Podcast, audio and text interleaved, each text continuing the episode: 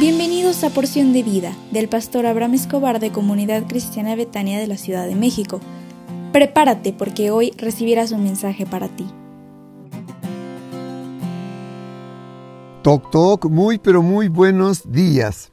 Hoy es un gran día porque Dios está contigo. Oye, me siento muy feliz porque el día de ayer Tuvimos una reunión de celebración hermosa, sobrenatural. Nos gozamos y nos alegramos con Dios por lo que Él hizo con nosotros. Gracias a los hermanos de la iglesia entre amigos que nos acompañaron, estuvieron con nosotros y nos ayudaron en todas las cosas. En verdad, gracias a los hermanos que nos acompañaron en la alabanza. Dios ha sido muy bueno para con nosotros y no tenemos más que decirle al Señor Gracias por tu bendición, gracias por tu amor y a ti, en verdad, gracias por tu compañía. Dios te bendiga y que el Señor venga a renovarte día con día. Nuestro énfasis fue lo seco reverdeció. Espero que eso sea en tu vida personal. Y como es el primer día hábil de esta semana, quiero hacer una oración de bendición por ti. ¿Me autorizas? Si tienes oportunidad, cierra tus ojos. Padre, te ruego en esta hora por la persona que escucha este audio, para que le bendigas en todo lo que haga en esta semana. Bendícele en cada proyecto donde está su corazón, en sus estudios, trabajo, negocio y por favor, protégele de sus adversarios. Dale fortaleza, sabiduría, gozo, paz y paciencia para esperar el buen resultado en todo lo que haga en el poderoso nombre del Señor Jesús. Amén. Dios te bendiga. Quiero dedicar dos días para hablar de una mujer que es ejemplo de éxito. Su nombre, Esther. Para Esther eran nuevas todas las cosas que le pasaban. Aprende en tu vida que cuando empieces un nuevo proyecto serán muchas cosas nuevas, experiencias nuevas para ti. En el caso de Esther, es un ejemplo de cosas nuevas. Pon atención lo que le sucedió a ella. Una nueva reina.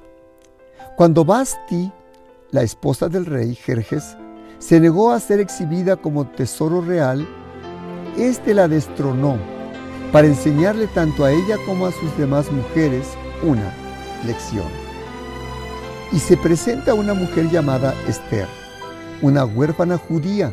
Fue elegida para reemplazar a Basti y aunque su tío Mardoqueo le dijo que no revelara su nacionalidad judía, el tío de, Esther, ella estableció su nueva posición como reina, transmitiendo al rey la advertencia de Mardoqueo referente a un complot de asesinato.